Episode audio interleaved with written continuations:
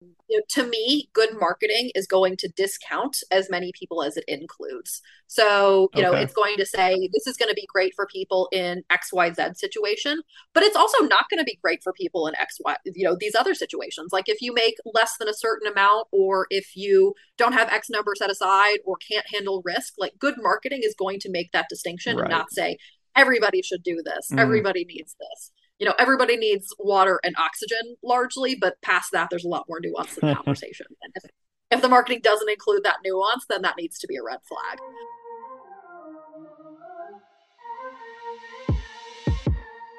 Welcome to Money Vision U. In this podcast, we are passionate about teaching the financial class you should have had in high school so you can learn how to fast track your financial freedom.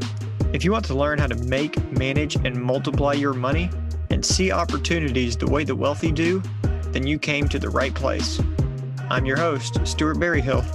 Money Vision U, class in session.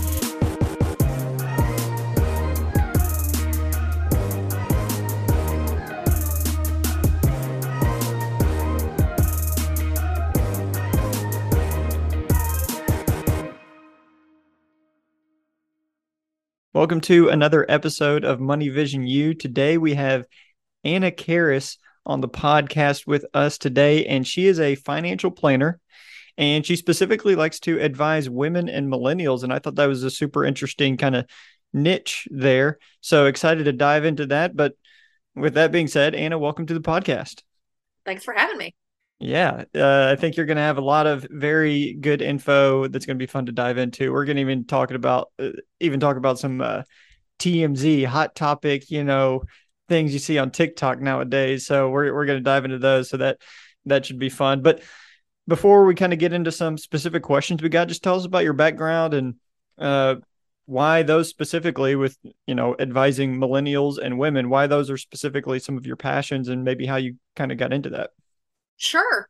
So my background is actually in education. Um, after I graduated from college, I was in a Teach for America type program oh, called okay. City Year, where I was in a ninth grade Algebra 1 classroom working with those students. And while I found I have an immense passion for teaching people new things, especially things that people think that they might not necessarily be good at, um, I also found that being a teacher in the state of Texas was not my calling. So, um, through a mentor from college, I found the world of financial planning and have been there ever since. Um, have genuinely enjoyed it. Um, like anything else in life, there's ups and downs. And I came to the millennials and women's niche largely just because that's what I had available to me when I first started okay. out in in business. You know, most of my friends are female, most of them are roughly my age, okay. and a lot of them were teachers because, you know. Yeah. Um, so when I first started out and was like, hey guys, I'm doing this new thing, um, they were the people that I knew, and those were the people that they knew. So it, it started out as just like what was available. And eventually I decided to lean into it because I feel like a lot of the advice that is given to those two groups, you know, women and younger people, is you know, it's there's good basic advice that everybody can follow, and but then there's a, a level of nuance to it that I think that those two very underserved groups need when it comes to their financial planning needs. Okay. So the more I learned about it, the more I was like, well, I can teach people things, and as a woman and a millennial, who better to talk about these things? So yeah, right. we'll go with it. yeah, so your your avatar, in the sense of who your clientele is, is yourself. me. so, and I think that's what a lot of people do. I mean, your avatar is yourself. Kind of, you know, we do Airbnb, so we're kind of thinking about what would we enjoy, and that's mm-hmm. kind of who we market to. And you know, we we fall in the millennial age group as well. I don't know if you know this. I was a teacher as well, so. Uh, the okay. podcast is almost an extension of that probably similar to how your financial planning is. I mean you're in the numbers game algebra mm-hmm. one you know that's no joke. So uh, again if i if i can teach 14 year olds algebra one i can teach people how to balance budget. That's right. it, a good time. exactly exactly. So um, very cool. Now tell us uh, uh, how much advice can you go into here with um, you know things that you'd like to tell? And everyone you know obviously has their own individual circumstances but with women and millennials what are some things that you are seeing and maybe that's even two sp- different specific groups there mm-hmm. but what are some things you're seeing that we can do better at i say we because i'm a millennial myself uh, but what are some things that we as millennials or women can do better at in you know financial planning or uh, I guess preparing for their future financially? Mm-hmm.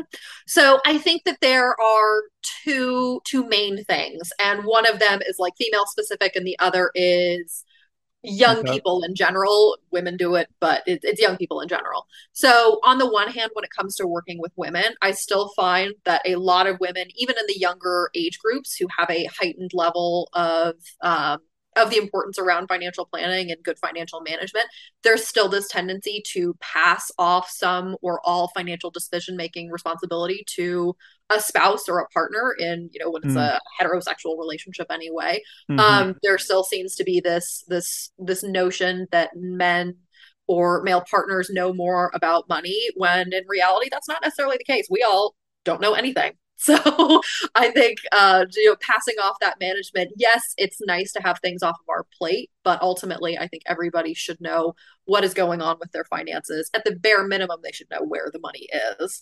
Mm-hmm. Um, and I think just by knowing where the money is, you put yourself in a much better position in life. And then the second thing that I see that's more of a young people, specifically, you know, millennials, Gen Z, those two groups is the you know the you only live once mentality and there's that mm. tiktok video or that tiktok trend that went around for a little while it's like you know um i i you only live once but i'll only be you know 20 riding on a vespa in italy uh one time in my life and i can always uh. make more money and yes, you can. As a young person, your peak income earning years are very likely ahead of you. You know, if if you know that's generally how that right, works. You right. Hit your, you hit your stride somewhere between your mid 30s and your your mid 40s, um, unless you're a man, in which case your peak income earning years last longer. But that, that's a different conversation. Um, but the the thought that the money that you earn and specifically the money that you put away in your 20s and 30s doesn't matter is a really big issue because it's not how much money you have in the market, although that helps. It's the time that your money has in the market right. and to grow. Um, so I would argue that the money that you put away in your 20s and 30s is actually orders of magnitude more important than the money you put away in your 40s and 50s. Because, yeah, you might have less of it, but that money needs as much time to grow as possible. Um, and so those are the two big mistakes I see. So I don't know if you have any maybe numbers off the top of your head, but like you're talking about time in the market, essentially mm-hmm. time that you are investing because it may sound very small to be mm-hmm. 20 years old and investing called a thousand dollars a year mm-hmm. or something like that you know nothing big and mm-hmm. that can sound re- really meaningless and that's why someone will say yolo i'm gonna only live i, I don't know the I'm not a huge social media guy. I try, but uh, like the you're TikTok not down thing, with the kids. yeah, it, um, it's a lot of work. So, um, but anyways, yeah, you know, riding on a Vespa in Italy, things like that. I mean, that seems like such a better use of a thousand dollars now than investing a thousand dollars, where I don't see it until later. Mm-hmm. So, is there any, I guess, numbers because essentially you're talking about compound interest. And mm-hmm. uh, and so you might go into kind of defining that a little bit but is there any sort of numbers about maybe what your invest not investment amount but uh, i guess savings amount you know retirement uh, retirement amount whatever you want to call it how that looks differently than if you invest in your 20s and 30s compared to if you get started kind of in your 40s do you kind of have any sort of data with that? I do actually so if we, let's say we have a goal, we want to have a million dollars for retirement by the time we're 65. Big, broad stroke numbers. And obviously, everybody wants to have more than a million dollars. And obviously, uh-huh. everybody wants to retire before they're 65. But like, bear sure. with me here, people. I need a case yeah, study to work yeah. with um, let's assume a very uh, a reasonably conservative market rate of return of about 7%. You know, historically the S&P 500 has averaged about 10ish percent, but let's let's let's you know say that we we've got some down years in there and we're just mm-hmm. we're going to go we're to go like this seven. year. Yeah. Exactly. um, so we've got a market rate of return of 7%. We want to have a million dollars by the time we're 65 and we want to stop working. Beautiful. Um, if we start investing when we are 25 years old, the amount of money per month that we have to invest in order to hit that million dollar goal by the time we're 65 with that 7% rate of return is in the 300s. It's something like $330 per month, which okay. seems a little bit less attainable to somebody who's in their early 20s but by the time you're in your mid 20s you know you you might be done with school or you might have finished trade school or your business might be off the ground whatever it is $300 a month is it's it's still a big number but it's a manageable number if that makes sense yeah um However, if we wait until we're 35 to start investing, you know, maybe we're a doctor who took forever to finish residency, or, you know, maybe we just, we spent our 20s having fun and we're learning lessons in our 30s, whatever your case. Mm-hmm. If we wait until 35, same assumptions, a million dollars by 65, 7% rate of return. The number we have to invest every month is actually over $800. It's wow. like 810 Exactly. It's more than double just by waiting 10 years. And again, if we're making good money, especially if we're in a dual income dual income household, which by the time we're 35, many of us are dual income households, 800 still seems like a, a reasonable number potentially. Mm-hmm. Um, However, if we wait until we're 45 to start investing, like my father, and hmm. we don't change our assumptions, and again, this is where expectations and things like that are very important, then we have to do over $1,500 a month to wow. hit that same million dollar number. And it might be 1200 That's all, you know, it's either 1200 or 1500 We're just going off the top mm-hmm. of my head. Mm-hmm. But over a $1,000 a month in order to hit that same number by 65. And if we really mess around and we, you know, we're let's say we're one of the, you know, the growing number of older women who are getting divorced in their 50s and we don't start saving for retirement because our husband was doing all of that. Let's say we still want to have a million dollars by the time we're 65, but we didn't start investing until we were 55 and we still have that 7% rate of return, then we have to do over $5,000 a month every month in order Jeez, to get that. Yeah. And so as as that which I think is a very clear representation of the earlier you start making these choices, the better off you're going to be. Yeah. Um, and that's and there are things that you just won't be able to change. So you can't change the stock market. I mean, unless you're uh, you know, unless you become the supreme world dictator, which I'm working on. I promise I am, but I'm not there yet. So you have to make your choices and you have to make your changes on your end because there are other things that you just can't control. So just to recap, basically, if you start investing when you're 25 years mm-hmm. old, mm-hmm. and we're using 65 years old as kind of the time frame, mm-hmm. uh, 7% average return every year.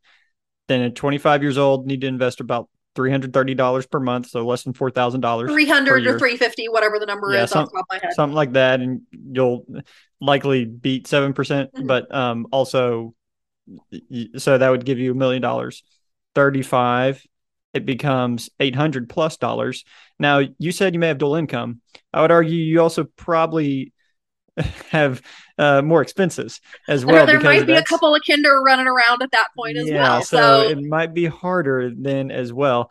And then 45 is 1500 and 55 uh, is 5000. Yes. Just keep your money at that point. Um, at that point, we're, we're month, playing the lottery or something like that. I don't know. Yeah. Yeah. So yeah, that's that's great numbers. Uh, I, I think data just to show people the the significance, the mm-hmm. importance mm-hmm. of starting early. I also mm-hmm. think, and this is my two cents, the earlier earlier you start, I think as long as you're paying attention to your money, because obviously people have you as a financial planner and advisor, and you help them with this and that. But if you're paying attention to your money, you're probably going to figure out different ways that you can multiply it better over time. Uh, the more just time that you have spent learning about it. So if you start at 25 to 35, you got 10 extra years that you're figuring out, hey, yeah, S&P 500 is great, but I do want some in real estate and you know, you're you're figuring out these different things. Maybe you're investing into your business whatever it is.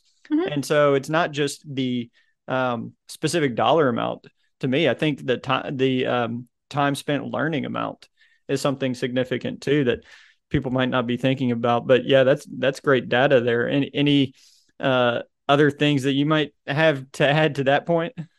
Um, well, yeah, no, and you actually you brought it up. It's we, you know, money compounding is important, but knowledge compounding is also important. Mm, you know, yeah. you, you build those foundational skills. You, you know, you you learn to live on less than you make. You learn to put money into savings for emergencies. Foundational skills that you know, as we move through our financial journey, eventually those just become like, oh yeah, those are those are a given. These are we got we got it we know it yeah. um, from there we move on and we increase our financial knowledge and we we also learn about our preferences there are some people who just prefer you know, if we want to do real estate, say, you know, there's some people who prefer a REIT, uh, real estate investment trust versus physical property. Mm-hmm. And there's nothing wrong with having that preference. It's, you know, it's, but again, you have to have some time in the game and have put in some work to learn to know that you know this thing is even an option if you don't like doing physical property so again yeah, yeah. compounding knowledge is also important yeah and, i would yeah i sorry i was just going to say to me you know we always think of money as a currency you spend it invest it all that stuff but time is has the same qualities as, mm-hmm. as money as a currency so spend it invest it so uh yeah great point. and then compounding essentially that means if you have 330 or, or say you're uh, well $4000 in a year you're gaining interest on that at 25 years old. I was trying to think of how to put this into math, but uh, you might be able to help. You've probably talked about this more than I have, but $4,000 a year, you gain 7% interest. Don't know what that is. Let's say 10%, call it $400. Uh, We're know, going with easy math here, y'all. yeah, e- easy math. Um, you can get 10%. I mean, you know, sure, surely people can figure out how to get 10% over time, but um, $4,400 and then compound interest, uh, correct me if I'm wrong, essentially means that now your next year, you're 26, you add 4,000, call it of principal. Mm-hmm. So total amount invested, call it 8,000. Mm-hmm. But oh man, I'm gonna I'm gonna mess people up with. Up I, with I got you. I got you. I, I, I know what okay, you're about to say. I'm gonna cut you off because you're about to confuse people. Yeah. So you like like you said, you know, 25 to 26, you know, you put in your $4,000, you've gotten your $400 of interest, we've got $4,400, we're feeling good about ourselves. Mm-hmm. Then we put on, you know, our next $4,000, we've got $8,400.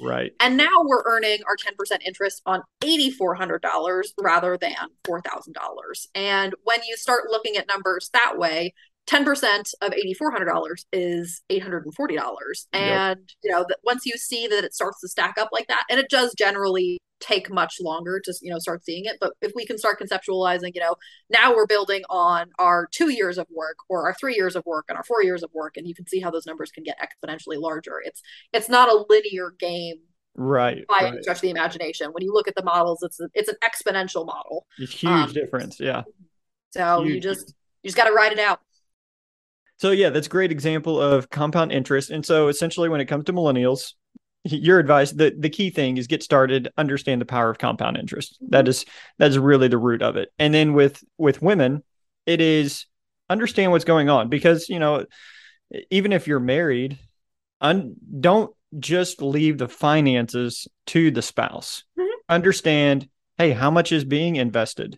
Uh, pay attention to how it is growing mm-hmm. um, maybe you know help with a budget. Some some uh, women probably maybe more naturally uh, inclined to do some of these things. Some may not be. So you're probably targeting those that are thinking, "Oh, just let someone else take care of it." But you know, what if a worst case scenario happens? A spouse dies, something like that. Mm-hmm. You want to be able to continue to grow and multiply that money. But mm-hmm. uh, that that's essentially what you're saying with women is understand what's going on. Don't don't just let that be uh, the spouse's responsibility. That is a team thing. Yes. Yeah. You know, let's so in in my household, you know, we split responsibility for cooking versus dishes. Yours hmm. truly does most of the cooking. My lovely fiance does most of the dishes. I love to cook. He likes to do dishes. It's a beautiful split of skill sets and enjoyment.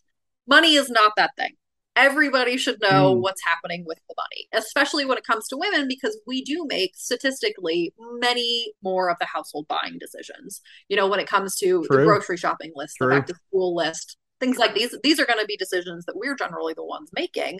So it only makes sense to take it the next step further and make sure that not only do we know what's happening in the monthly budget, but also we know what's happening everywhere else.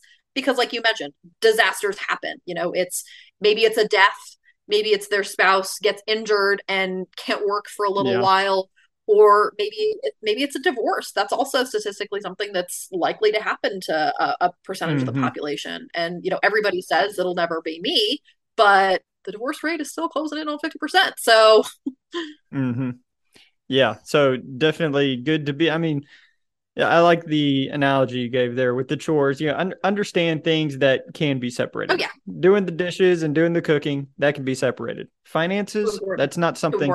You're a team. It's the same thing with probably raising kids. You want to be on the same page with these things uh, because I know that that can be probably those are probably two of the main things I, I would imagine kids and finances that uh, really can be something that cause division uh, in in a marriage or something like that. And those are those are things you just definitely want to be on the same team with. So definitely good advice advice there. Any other things that you have or uh, or would say to women um, kind of getting started financially, even and I guess if they're not married yet, it's the same advice. Get started mm-hmm. early. But any other thoughts on that before kind of switching gears or topics here? So, yeah, well, my other advice would be more universal. It's if you're not married yet, or even if you are married and haven't started having these conversations yet, because a, a ridiculous number of people don't talk about money before they get married. It's something like 40%. It's wild. Oh, wow. Um, so, if you haven't had these conversations with your partner, have them as early as possible. Um, I'm a financial advisor. I'm getting married, we're planning a wedding, but you better believe that we talked about our, you know, we didn't talk about the X's and O's of like who has what until after we got engaged, but we talked about our values around money. We talked about, you know, are we are we spenders are we savers do we appreciate you know buying things or do we appreciate buying experiences you know these are yeah. conversations that you need to make sure that you're on the same page with with someone as early as possible. Like i said it doesn't have to be the x's and o's of like how much do you make? But like you know general understandings of values and, and core principles you know the earlier you find these things out the better off you're going to be. Yeah and some things could end up being a red flag for you. I mean i, oh, yeah. I remember watching a show one time and me and my buddies were watching it uh, and we were joking around because somebody, uh, I think they were dating somebody, and this person, they they get engaged, and this person's like, "Oh yeah, I have like a hundred thousand dollars, uh, or it wasn't a hundred thousand dollars. I think it was more like fifty thousand dollars of debt. It wasn't even student debt; it was just credit card debt. Mm-hmm. Those those are some probably red flags of one what are you getting into debt over with a credit card 50,000 worth? You know are you in, are you figuring out a business? What's going it, on it, here? was it a shopping thing? Well, yeah again, it, shopping spree, that's where the, the, layers of the conversation have to come from you know yeah so, YOLO on the TikTok you know whatever it is. Yeah yeah and you know so, not not all not all situations are going to be the same. There are going to be some situations where you see somebody's like 50 grand in debt and you, like you mentioned maybe it's like a student loan. Maybe they got they, they were in medical school or they went to law school or something but they're making good money now. So we're not yeah. we're not as concerned about right, it. right. Or maybe something happened and they you know for for you for me i had 40 grand in medical bill debt for a little while because i hmm. have mm. a i have a heart condition and it required some surgeries. And it's just like it was one of those facts. I, yeah. I granted I had paid it off before I met my fiance, so wasn't that big of a deal. But again, there are there are situations in life where like things happen. It's just a matter of being transparent. And again, you, in theory, you're a partnership, so everybody needs to know what's happening on the table anyway. Yeah, good points there. Good good info and advice for millennials and women specifically. Uh, some other questions I want to ask you, just because you're a financial advisor. And I think these are interesting and kind of fun questions as well. One I want to say is people talk about this isn't financial advice. You'll watch, uh, maybe even my podcast has, have said it too, but like uh, social media, people will say, oh, in quotations, this isn't financial advice. And they'll say that on social media and podcasts. But what is like the legal definition of that? And when do you actually cross a boundary? Okay, so I'm going to I'm going to pull up the word document because I did actually have to like pull up the legal definition okay, of it. Okay. Um, and I and I want to make sure I don't misquote it because obviously we're going with definitions and we want to be precise here. Mm-hmm. Two seconds. Zoom this bad boy in. Whoop. Zoom this bad boy out. Too much zoom. Too much zoom.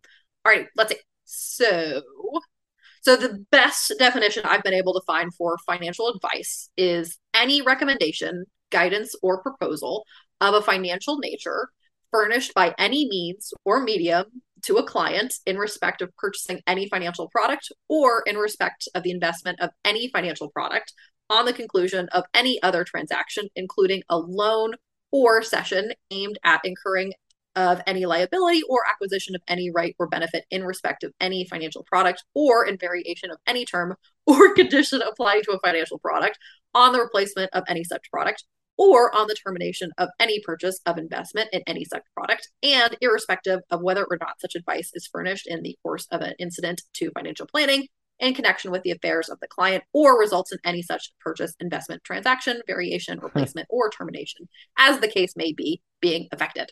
Wow. Okay. So, classic legal, classic legal document right there. That's exactly yeah. It doesn't doesn't necessarily necessarily clear up anything. Is there no, like exactly. a, a, summary of that that you would say? yes. So in short, financial advice is any advice recommending a particular course of action of a financial nature. In short. Okay. Uh, yeah. And so so if we look at that definition, then you know, it, it becomes very easy to see that basically anything you tell anybody about their finances is actually financial advice.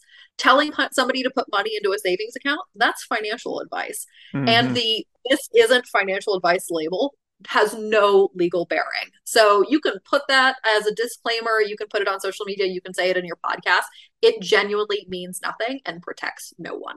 Mm, okay. So yeah, just saying it and putting it in whatever. Yeah, that's not a real legal disclaimer. So nope.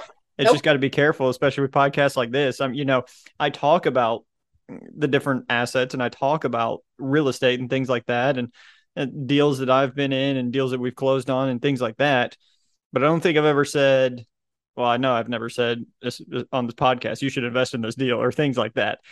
That would be something that I guess would be, be considered financial advice, but me just talking about benefits of real estate, like say it's the five benefits of real estate and you know here's the benefits of stock market and then here's the cons of stock market or uh, paper assets here's cons of real estate things like that. That isn't as much financial advice. That's just kind of education on the subjects i guess. You can you can make the argument either way. I'm assuming a good attorney could take you to court for either of them personally. Okay.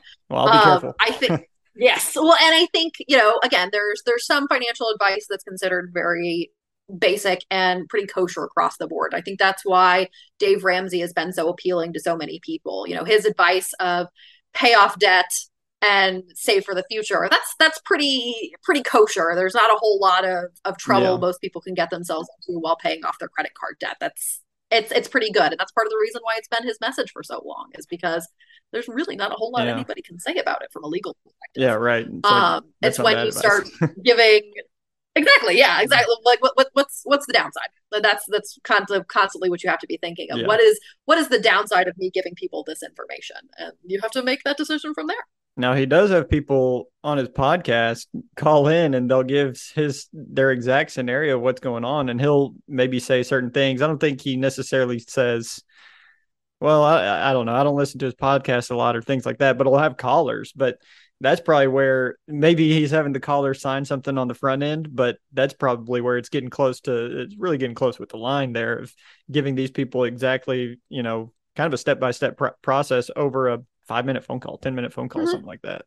Yeah, my guess is that Team Ramsey has, you know, levels of legal work in place um, my guess is that they probably have everybody, you know, somebody reviewing every podcast before it goes out. You know, hmm, they mm, yeah. probably only air certain calls that come in, and they're probably airing the ones where they know things can be the most culture kosher.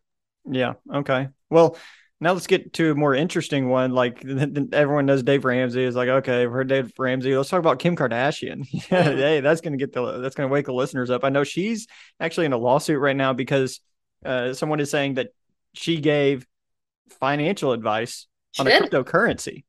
And do you know a little bit about that? Can you take us into that? Is it actual financial advice? What did she even do or say that would make some? I mean, did she say that everyone should invest in this crypto and that's why they're calling it financial advice? Take Basically, yes. Give so, us the gossip. Give us the tea. Spill the tea in order to understand the whole Kim K drama, we actually have to go back to November of 2017 when oh, wow. the okay. SEC put out a ruling to celebrities and public figures who wanted to cash in on this digital asset craze, you know, NFTs and coins and you know anything else that people were coming up with the SEC in a you know a proactive move for once decided to kind of get ahead of the hype. And they were like look if you you know we're not saying you can't endorse these products. That's not what we're saying. We're saying if you you do decide to endorse these products you have to not only disclose that you're being you know that you're endorsing a product you have to tell the people that you're being paid you have to tell people the amount that you're being paid. Mm. You have to tell people what you're being paid for. And you have to tell them the nature of the payments. So if you're being paid in a coin to promote the coin to your yeah. you know your audience of a million people the audience has to know that And again, this is one of those situations where when you know the legal definition, you're like, wow, there are a lot of people out there who are actually breaking this rule, which is, you know, Kim Kardashian being one of them. She was paid by this company to endorse a coin. And I'm not going to mention the coin's name because your girl intends to keep yeah. her license. um, and she you know she promoted it to her massive audience without any kind of legal disclosure and she was just made to pay a fine of over a million dollars it was like 1.2 million which for her is chump change but like you know we take what we can get in this life and there are several other celebrities who have cases like that that are active and ongoing so they need it if they want to abide by the rules they needed to say hey i invest in this coin but in reality i'm getting paid by I'm getting I'm endorsed. I'm getting paid by I don't know the the crypto creator of this mm-hmm. coin and a certain amount and people need to know that because you know that that can almost be a little bit sketchy. it's important it's important and the more you think about it the more you're like wow that is actually important to know like if somebody's saying something is cool and they're being paid to say something is cool you you want to know that you want to know what their their skin in the game is as it were yeah yeah, yeah, for sure. And I'm sure there's a lot of people that are, especially in the crypto world, uh, that uh, probably fall, fall into violation. Even let's, so like with Bitcoin, there's a ton mm-hmm. of people, Michael Saylor, Pompliano. I mean, their the podcasts are, yeah, the brothers Pomp. yeah, their podcasts are about Bitcoin. And it, I mean, I think Michael Saylor even was telling like people to, like, get rid of their houses, use that money to invest in crypto. Like that's that's not good. That's financial advice right there. That, so, that is first and foremost. That is definitely financial. Yeah, advice. that that's uh, pretty. Yeah. So even things like that. But so just, I guess what I would ask is, does crypto or Bitcoin does it fall into that same category, or is it kind of more of a commodity? Um, but even still, I guess it'd still be financial advice. But is there really, I guess, any difference between that Bitcoin? You know, these people promoting Bitcoin like Michael Saylor and Pompliano, who have a lot of you know, Bitcoin compared to Kim Kardashian with her crypto coin? Sure. So my assumption of the difference is that Kim Kardashian promoted this coin because she was paid to. And the gentlemen in question, because it is by and large gentlemen, are okay. promoting, they might be being paid to do it. And if they are, they need to disclose that. But if they're not being paid to do it and they're promoting it because they genuinely like it, they're like, Bitcoin is cool. And I'm just telling people that it's cool and they own it, then those are going to be different things from a legal perspective. Granted, okay. they might be saying it's cool because they genuinely believe that it's the wave of the future and that everybody should be doing it. And it's a totally altruistic move. Um, I think we've both been around long enough to know that there are very few things in the world of personal finance that are wholly altruistic. Mm-hmm. Um, they might also be pumping or uh, not necessarily pumping i don't want to use that word um, they might also be promoting these things to their audiences because the more people that want to buy things the more the demand there is the higher the price is going to be and ultimately they benefit from right. higher pricing more exactly. demand as somebody else does so they might not be being paid directly to do it but they could be you know reaping other benefits and i think that's a very important thing to you know think through as you're making financial decisions well, yeah, some of these celebrities have massive influence. I mean, Elon Musk can tweet one thing about Dogecoin and it skyrockets. It and can, and it did. it, it, and the same thing with uh, uh, GameStop. It happened mm-hmm. in the stock market too. You know, it just. I mean, Elon Musk, if he tweets something like, maybe I should buy Dogecoin, maybe I should buy uh, GameStop and get in on the hype or whatever it is, like uh, one as an investor, that's where I would be like, okay, uh, that's going to be a dangerous game to play because mm-hmm.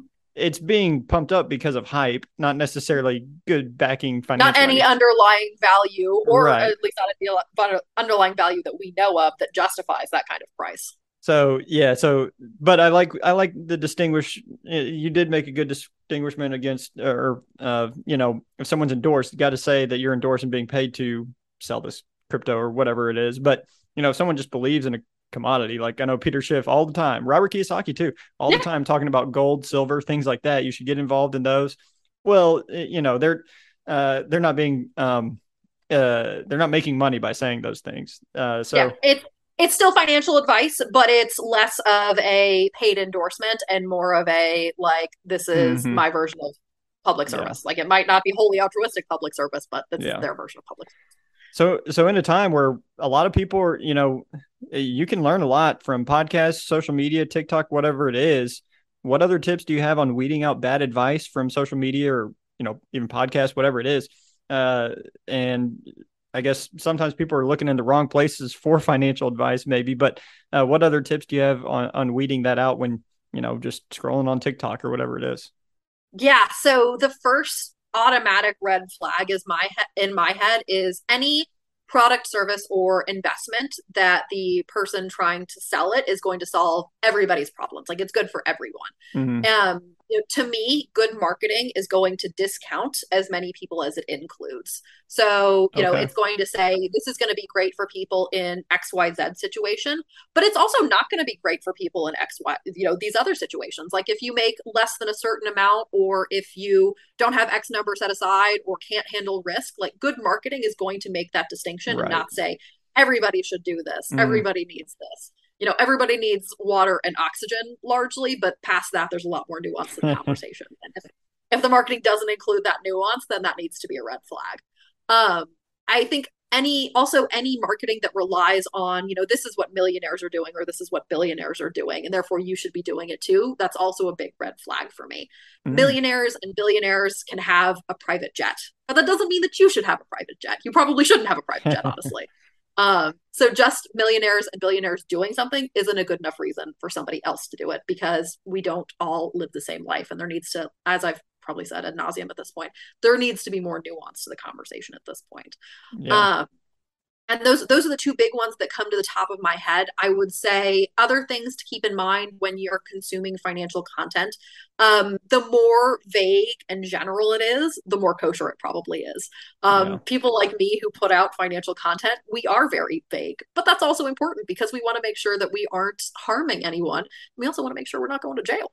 Uh, so it's intentionally little, vague Exactly, exactly. Yeah. There's a level of intentionality. And m- I would say probably the more vague the advice, the more professional the person giving it is, would mm-hmm. be my guess, because they probably have more skin in the game, more knowledge around what's going to get people sent to jail. Yeah. So, in order to get real individual personal financial advice, you probably need to consider consulting an advisor or a planner or something like that. Okay. Well, this has been a great episode. I think it's super interesting and I think it's super important for people to know and understand. And I, I just mm-hmm. think it's been a fantastic episode for sure. So, Anna, thank you for coming on. How can listeners get in touch or follow you? Yeah. So I would say if you're looking to get in touch with me, email is going to be the best way to do it. It's going to be Anna, A N N A dot K A R E I S at NM dot com. And then if you're just looking to follow along with my shenanigans, then maybe get in touch later. I would say follow me on LinkedIn. I have a pretty large profile there by LinkedIn standards. So first Great. name, last name. I think I'm the only one on the platform, and that's that's where you find me. Perfect. Well, I will add those to the show notes. And yeah, thanks for coming on. Absolutely. Thanks for having me. Thank you for listening to this episode of Money Vision U. If this is something that added value to you, then please subscribe, leave a review, and share. We are passionate about teaching financial literacy so you can learn to take control of your financial future. If you want to learn more, then follow us on social media platforms at MoneyVisionU. We look forward to catching you in the next class.